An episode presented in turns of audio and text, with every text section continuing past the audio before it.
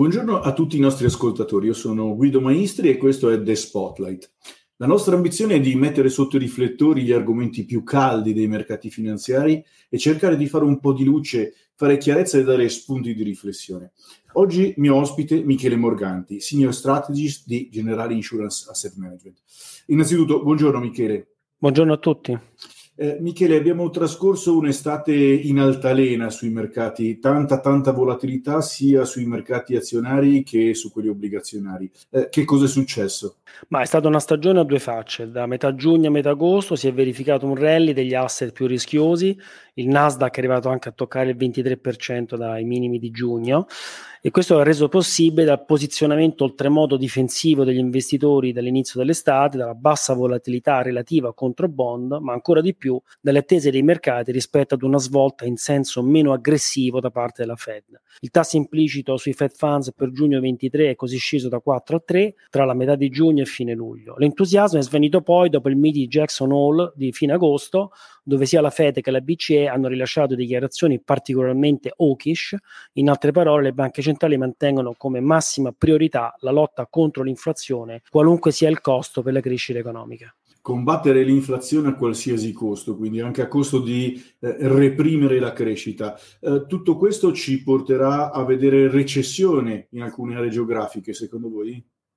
Ma in generale l'economia globale sta rallentando anche se in maniera disomogenea in base alle diverse aree geografiche. Nel primo semestre l'andamento dell'economia dell'area euro è stato buono. Una stagione turistica in forte risalita sta facendo da traino nel terzo trimestre, ma nel complesso la crescita nel secondo semestre è destinata ad essere molto più debole e una recessione sembra poi inevitabile. La crisi energetica qui in Europa è allarmante e va a ridurre sia l'offerta che la domanda. Negli USA invece il primo semestre è stato negativo, ma abbiamo assistito ad un notevole rimbalzo dei consumi nel terzo trimestre trimestre. Il prezzo della benzina è sceso di oltre un dollaro per gallone rispetto al picco di giugno, un calo che ha portato un po' di sollievo al potere d'acquisto degli americani. Tuttavia la stretta monetaria della Fed, quanto mai aggressiva, sarà inevitabilmente dolorosa. Infine la ripresa della Cina rimane altalenante tra crisi immobiliare e politiche di zero Covid che ne rallentano i progressi. Negli Stati Uniti l'inflazione ha già raggiunto il picco, mentre nell'euro lo raggiungerà a breve.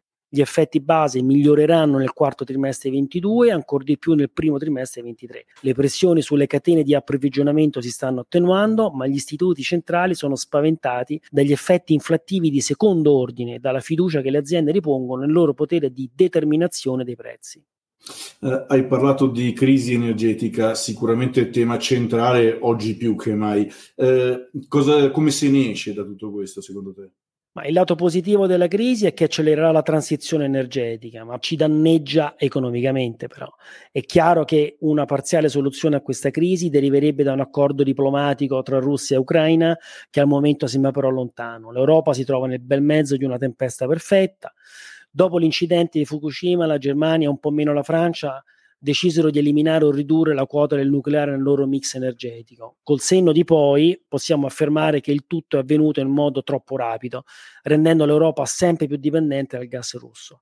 Il progetto Nord Stream 2 è il perfetto esempio di questa strategia. La dipendenza diventa ancora più problematica nel momento in cui il modello di determinazione dei prezzi dell'elettricità, come avviene in Europa, è basato sul costo marginale di produzione che dipende dai prezzi del gas. Questo schema ha trascurato il rischio coda derivante dalle tensioni relazioni est-ovest.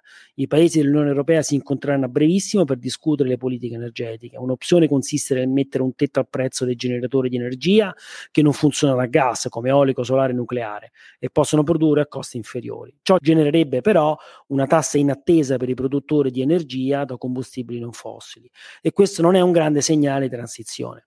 Anche gli interessi nazionali divergenti dei singoli stati complicheranno le trattative. La verità è che ci troviamo di fronte a una carenza dal lato dell'offerta che a sua volta crea pressione sui prezzi, danneggiando i consumatori ma anche certe aziende che saranno costrette a ridurre la produzione o addirittura a chiudere. L'Europa ha ben operato per garantire riserve di gas in vista di questo inverno, ma successivamente potrebbe essere necessario un piano di razionamento, soprattutto in caso di temperature rigide, oltre al danno quindi mm. la beffa. Eh, Michele, torniamo a guardare i mercati finanziari. Eh, l'attuale situazione di risk-off è, è destinata a durare a lungo, secondo voi? Sì, per ora noi manteniamo una posizione di investimento difensivo alla luce del deterioramento del contesto economico e dell'inasprimento monetario delle banche centrali. Non dimentichiamo inoltre che il quantitative tightening della Fed girerà a piano regime da settembre. Possiamo affermare che gli utili aziendali si sono dimostrati molto resistenti. Abbiamo registrato un inconsueto disallineamento tra gli indici PMI e le revisioni degli utili. In Europa il consenso sugli utili si attesta a più 18% nel 22 e più 3% nel 23. Temiamo che le revisioni si abbasseranno fra breve, a meno che le aziende non continuino a godere di un forte potere di determinazione dei prezzi. Ma questo implicherebbe un'inflazione elevata ancora a lungo e potrebbe costringere le banche centrali a una stretta ancora maggiore ed oltre la neutralità. Il momento non, è perciò favorevole all'equity. A un certo punto però la politica monetaria della Fed potrà svoltare dopo aver raggiunto in pieno il territorio restrittivo, in presenza di un'inflazione calante e con un'economia in chiaro rallentamento. Ma è improbabile che questo cambiamento di rotta si verifichi prima del tardo autunno nella migliore delle ipotesi. Michele, come sempre, in conclusione, quali sono i tuoi suggerimenti in termini di asset allocation? Riteniamo improbabile un crollo dell'equity dato che il posizionamento è ancora molto difensivo. Nonostante ciò, per ora ha senso mantenere un overweight nel cash. La nostra posizione corta di duration ha dato i suoi frutti quest'estate, poiché i tassi hanno subito un forte rimbalzo, in parte dovuto alla risposta di politica fiscale, alla crisi energetica e all'atteggiamento aggressivo delle banche centrali ma la nostra posizione corta è marginale perché da qui in avanti vediamo un rialzo limitato per i tassi a lungo termine. Ci approcciamo con cautela al debito non core, in quanto in un contesto di inflazione elevata e di restringimento monetario nutriamo per ora una fiducia limitata nella linea di difesa della BCE, in particolare nel nuovo TPI. Gli spread euro investment grade sono appena al di sotto del picco di giugno, troviamo questo settore conveniente rispetto ad altri segmenti del mercato del credito, in particolare la yield. Per ora manteniamo quindi un underweight nell'azionario. Le valutazioni sono già notevolmente diminuite con PE forward a 12 mesi intorno a 11 volte nell'aurero, ma c'è spazio per un ulteriore aumento dei premi per il rischio azionario in un contesto di estrema incertezza.